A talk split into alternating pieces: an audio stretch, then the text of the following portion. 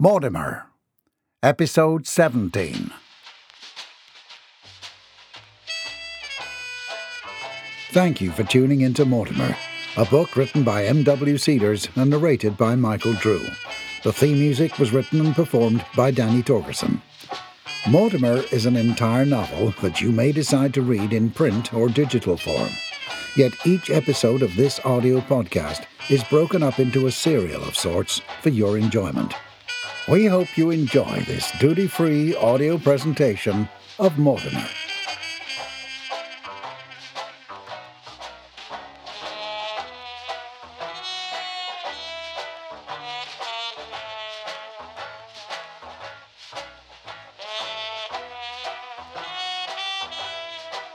I always thought that Mortimer was a bit boring, with all his drawings and bottle boats. But then I went to that soiree at his mansion, and woo wee! That was the party of the year.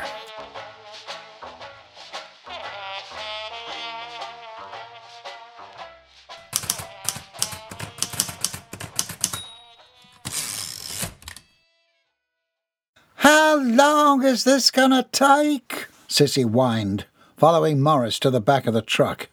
What the hell? Morris shrieked into the darkness. Sissy rushed to his side and grasped his arm. What is it, Morris? He did not answer, but cursed, shook her off, and stuck his head into the back of the truck he'd found left open. We've been ransacked! What do you mean? I mean that someone ate half the ice cream. The boxes are all ripped up. There's melted cream all over the place. How could that happen? Sissy rushed to look in. I can hardly see a thing. So dark. Are you sure? You ridiculous woman! Morris spat out. Take a look for yourself. We've been taken advantage of. Oh, it was that vicious coloured woman. I know it. But you were fighting with her the whole time. Sissy's eyes adjusted to the darkness. She saw that Morris was correct. The shipman had been destroyed. Could it have been coons? Raccoons! Ha ha ha! Morris laughed sardonically. Did you see varmints when we loaded up? Well, how should I know? I, I wasn't paying attention. We're in for it this time. What do you mean, we? Sissy shot back. I ain't going to be left holding the bag. Oh, no, this wasn't my gig. I came along because you promised me a weekend out of town. Oh, we're in this together, darling. Morris grabbed her arm. Don't tell me you're taking off now. I love you, Morris. I do. But my daddy was right about you. You ain't nothing but trouble. Don't you dare cut out on me. Then there were headlights. Let me go! Sissy tried to jerk free from Morris's grip. You ain't going nowhere. The headlights blinded Morris as they fell square on his frame. He was too disoriented by the lights to turn and escape. Sissy jerked, wriggled, and with a scream she broke loose from his grip and ran into the darkness. Freeze! With resignation, Morris raised his hands compliantly into the air, surrendering. Mortimer had found his way into the protective covering of the bushes, and fueled with a sugar high, he crawled along the sidewalk adjacent to the harbour. Thankfully, after his last wardrobe snafu, he'd had all his pants reinforced. At present, they were holding up nicely, despite his impressive ice cream consumption and the protruding position of his rump. He crawled with all the skill of a nine month old infant. He awkwardly rounded the bend and passed a series of buildings.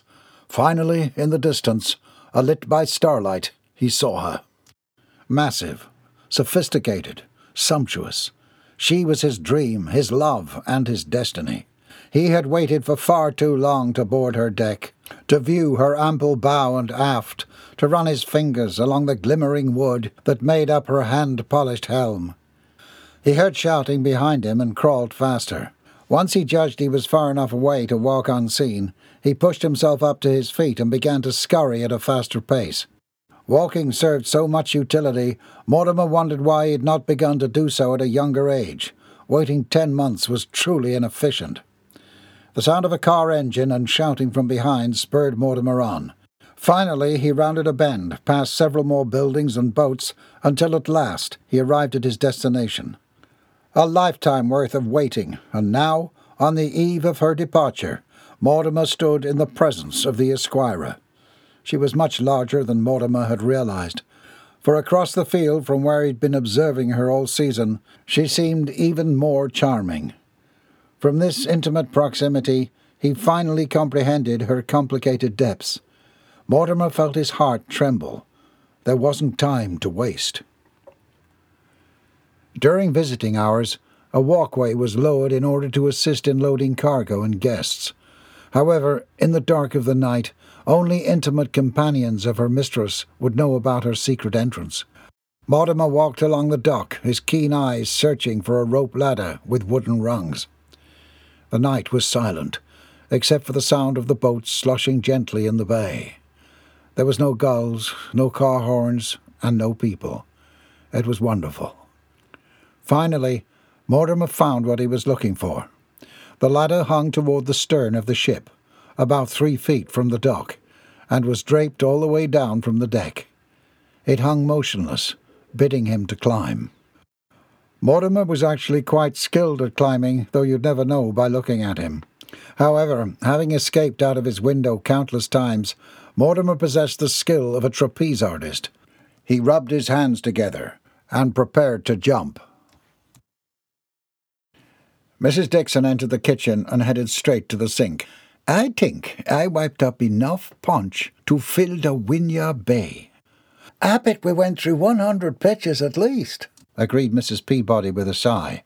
Why, every time I went back to check on the snack table, we were empty again. What did you put in that punch, Philinda? People were absolutely out of their minds. Oh, don't blame my punch, Mrs. Peabody bristled at Mrs. Dixon's implication.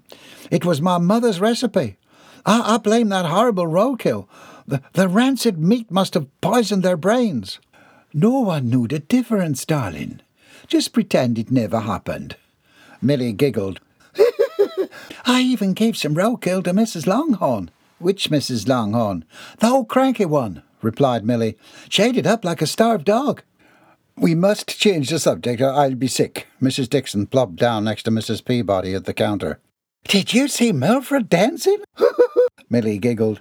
I thought I was going to die from laughter. Mrs. Dixon's shoulders started to shake. I thought her mother was going to lose her composure, and then she began dancing too. I heard that that young lady climbed up on the coffee table. Mrs. Peabody shook her head. Oh, the youth of today. She did. Milly guffawed. It was not the coffee table. It was Donella Vitrina Credenza. Mrs. Dixon's eyes watered from either hysterics or fatigue. And poor Hilda, I don't think she talked to anyone all evening. Mrs. Peabody was sympathetic. If I were trying to pick an actual good match for Mortimer, I'd say it was Hilda. Neville entered the room. That woman has the personality of a block of wood, and indignation enough to make a police officer cower. Oh, Neville! Ignoring Mrs. Peabody, Neville went to the stove and put on the tea. I've finished the front room. The main projects that remain are the dining room and the backyard. Mrs. Dixon pointed a finger at Neville. I have a bone to pick with you about the dining room. You asked for the table to be fixed. You did not specify that it had to be structurally intact enough to withstand a grown man flying into it. I saw the way it crumbled on impact. You glued the pieces together, didn't you? No one suspected a thing, Elizabeth, Mrs. Peabody soothed. The table looked wonderful. The tablecloth with the lace runner was very elegant. Isn't that right, darling? Look great to me, agreed her husband. The water began to boil, and Neville removed four cups from the cupboard. Milly, dearest, Mrs. Dixon tipped over to peer at the young maid who lay upon the kitchen floor. Can you please check to be sure all our guests are settled in before you go up to bed? But I'm not tired. You're fifteen, darling. Don't whine like a child. Mrs. Dixon chided. You're about to fall asleep on the kitchen floor. Check for guests and then go upstairs. Milly sighed and allowed Mr. Peabody to assist her in standing up. There you are, good girl. He patted her on the head. It was a wonderful party. Milly smiled at her colleagues. Everyone had a grand time. It was, wasn't it? Mrs. Dixon looked up to Mr. and Mrs. Peabody for their opinions. It was perfect. What do you say, Neville? Well, I say that depends on if you received any cards. He answered, knowing that Mrs. Dixon's ultimate goal was to land Mortimer a wife. Mrs. Dixon's face spread into a wide smile. She retrieved a handful of white cards from her breast. You were hiding all those in there. Milly, to bed, Mrs. Dixon admonished, but her eyes glistened. Oh, okay. Milly allowed the nanny to kiss her on her cheek. Good night, dearest. Fine job tonight. As Milly left the kitchen, Neville served the tea, and Mrs. Dixon began to excitedly review the list of cards she'd received for Mortimer. Mortimer sailed through the air, and much to his glee, his sticky hands grasped the rope sides of the ladder. He scrambled, legs flailing, as he attempted to find the bottom rung. Due to a layer of ice cream on his hands, Mortimer slipped down half an inch. The ebony water sloshed below, and Mortimer's tongue protruded in effort. Mortimer's eyes darted down to the water below, realizing it would be a dreadful shame if he were to fall. For while Mortimer was skilled at many things, swimming was not one of them. In fact, some had compared his swimming skills to that of the mighty Titanic, after it crashed into an iceberg. If he fell into the water, he'd likely sink like a rock to the bottom of the sea. The ladder jerked to and fro as Mortimer gyrated and wiggled, fingers gripping with all the strength he could muster. He kicked again, and his toe felt a rung. Victory! But then it slipped. Mortimer slid down another half an inch. He attempted to peer down to see what the problem was, but his swollen belly obstructed the view of his feet. Perspiration began to drip down his neck and onto his back. Mortimer kicked again. With satisfaction, Orange shut the back door to the patrol car. He had made his very first arrest. The ease of the arrest was quite a miracle to Orange, for upon arriving at the dock, he'd gotten out of the car and yelled, Freeze! And the man had just put his hands into the air. Easy as that. Perhaps Orange had finally found his stride in police work. He had successfully tracked down a criminal in under an hour. Quite impressive, really. A smug smile spread across his face. There was a groan from the back seat. Man, these cuffs are chafing my wrists. Quiet back there, Orange shot over his shoulder. He pulled the patrol car onto Main Street and headed toward the precinct. The chap's name was Morris Jones, at least according to his identification. He insisted that the Georgetown parlour employed him and that he had not stolen the ice cream truck.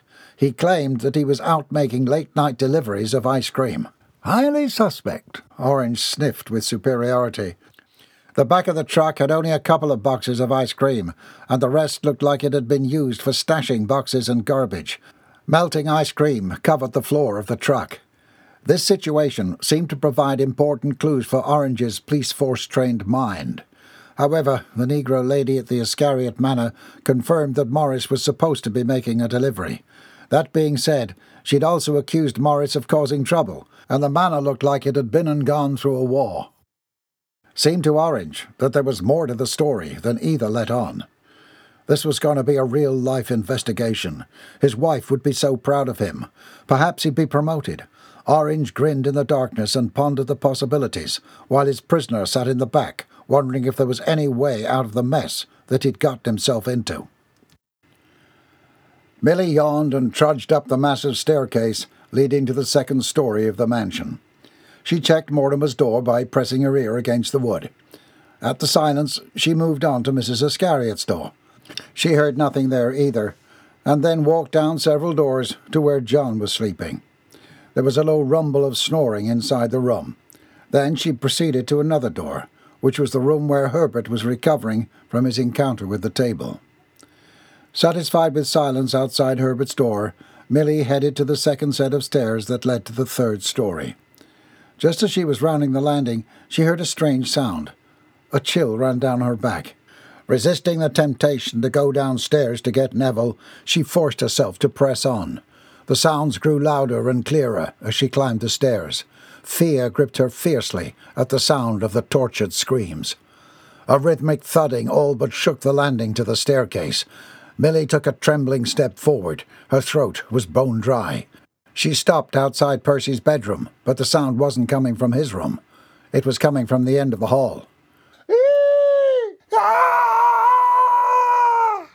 The shrill cry squealed and shrieked with agony.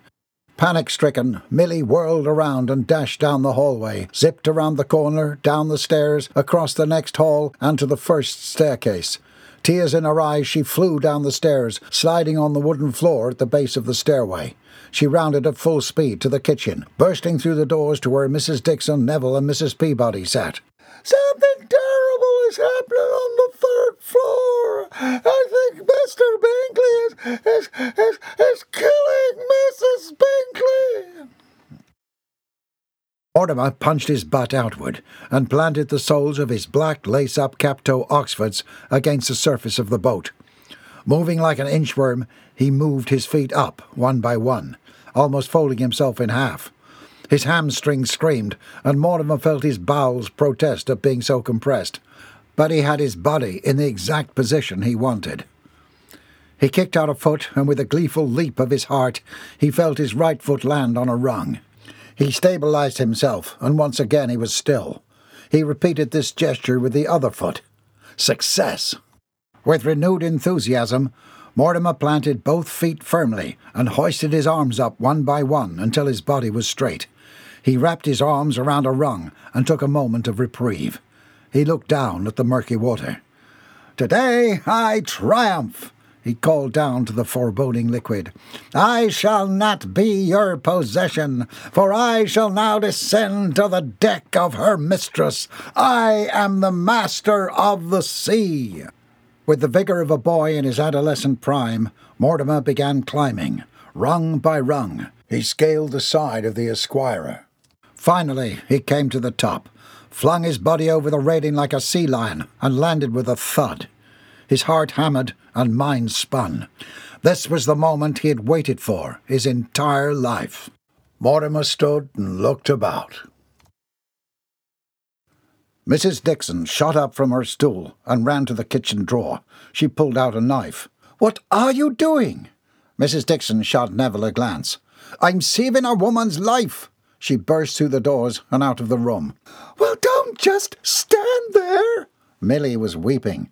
Philinda, you stay here. Milly, stay with Philinda, Mr. Peabody ordered. Come on, Neville. I hardly believe he's trying to kill his wife. Neville protested as they ascended the staircase after the nanny. You know, Milly tends to be a bit dramatic. That man's out of his mind, Mr. Peabody huffed over his shoulder. I saw the look in his eyes when he burst out of the house with that firearm. He's a farmer. That's what they do. They zipped down the hallway and up the second staircase. The howling sound reached Neville's ears as soon as they rounded the corner on the third floor. Sudden realization struck Neville like a ton of bricks, as he all but lost his indestructible composure. Disgusting! Neville put his hands over his ears. I- I'm going back downstairs. Speechless, Mrs. Dixon dropped the knife on the carpeted floor. What in God's name is that? Mr. Peabody's face scrunched in pure revulsion. Sir! There was a romping coming from behind the door, followed by a crash. Wahoo! Picky, picky, picky, picky, picky! Hey! Picky, picky, picky, picky, picky! Come on! Oh! Oh my God! Mrs. Dixon stumbled backwards, and Mr. Peabody caught her before she fell over. There was a honking, squealing, and more screaming. Here! Picky, picky, picky, picky, picky! Picky, picky, picky, picky, picky! Yeah! Woo, woo, woo, Sweet! Mrs. Dixon, you shouldn't hear this, Mr. Peabody urged her toward the staircase. Step away! Come downstairs! Mrs. Dixon stared down the hallway, stunned. She hardly noticed as her companion picked up the knife, returned to her side, and guided her back downstairs. The deck was illuminated with a glistening light.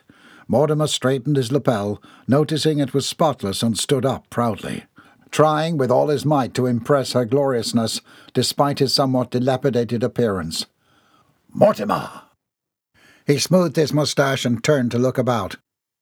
The deck's mahogany wood gleamed in the glowing light. The railings were crafted out of a deep red lumber that matched the deck. In an elegant gesture, each supportive rod spiraled up to meet the railing at a thimble thin width. Mortimer took several steps forward, his jaw slack in amazement. It was nothing like he'd imagined. Her beauty was so much more rapturous than in his wildest dreams. Before him was the helm of the boat. Sturdy ropes stretched up from the railings to his right and left, and were tied into a massive supportive beam. Grand and glorious alabaster sails billowed gently in the light sea air. Crow's nests were positioned at ten feet, then twenty feet, and then higher. Mortimer caught sight of a flight of stairs, instantly aware they would bring him to the very place that he'd been yearning to see, the one place that he had yet to visualize, the unfinished piece of his model ship. However, at that thought, Mortimer let out a slow breath, for upon seeing her mistress up close, Mortimer knew that his bottle boats would never even be enough. Try as he might, his soul would simply perish with miniature doppelgangers feeding his insatiable yearnings. He had shipbuilding talent to be sure, but no amount of skill would ever be enough to replicate the being, bounty, and benevolence that surrounded him. The feeling that filled Mortimer was beyond words, beyond comprehension even. In a daze, Mortimer found himself wandering toward the stairs, his heart hammered in his chest, his skin tingling with delight. With reverence, he hesitated at the bottom step. Go on! Encouraged, Mortimer took the first step. His breath caught in his throat, and his sticky hands grew damp with sweat. Then he took the next step. He paused, taking it all in. The pulchritude filled his senses with wonderment. Then he ascended the final step and arrived at the captain's deck. The sea air picked up, combing through his thick hair as he allowed it to guide him. Then he saw it. His moustache tipped upward at his smile. The helm. The helm of her mistress. Mortimer reached out, but noticing his hands were tarnished, he jerked back quickly and looked about for something to clean them. He chastised himself for even having such a thought of touching her while unwashed. To compromise even one speck of the ship's spotless components would be an insult too great for reality. Though it pained Mortimer, he knew what he had to do. It was the right thing. He spit on his hands and wiped them on his lapel. After several moments, with a sticky lapel but clean hands, Mortimer reached out. Gingerly he grasped the helm of the Mistress Esquire and felt the electric current travel up from his fingertips. He stood like the captain he knew he was deep down, and surveyed the vast open sea. He saw his crew and heard the sounds of the gulls. Filled with unsurpassable eudaimonia, Mortimer yawned, allowing himself to drift away.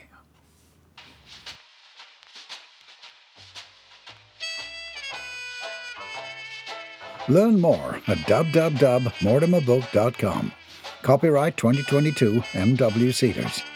Written by M.W. Cedars, the author pseudonym, audiobook performance by Michael Drew. Neither this author nor affiliates, comrades, patriots, or associates are engaged in rendering professional or non professional advice, services, recommendations, or any other suggestions of any kind to the individual reader. This book is purely fiction and all opinions and all likenesses of characters, industries, cities, or associations with any place or anyone you know are purely coincidental.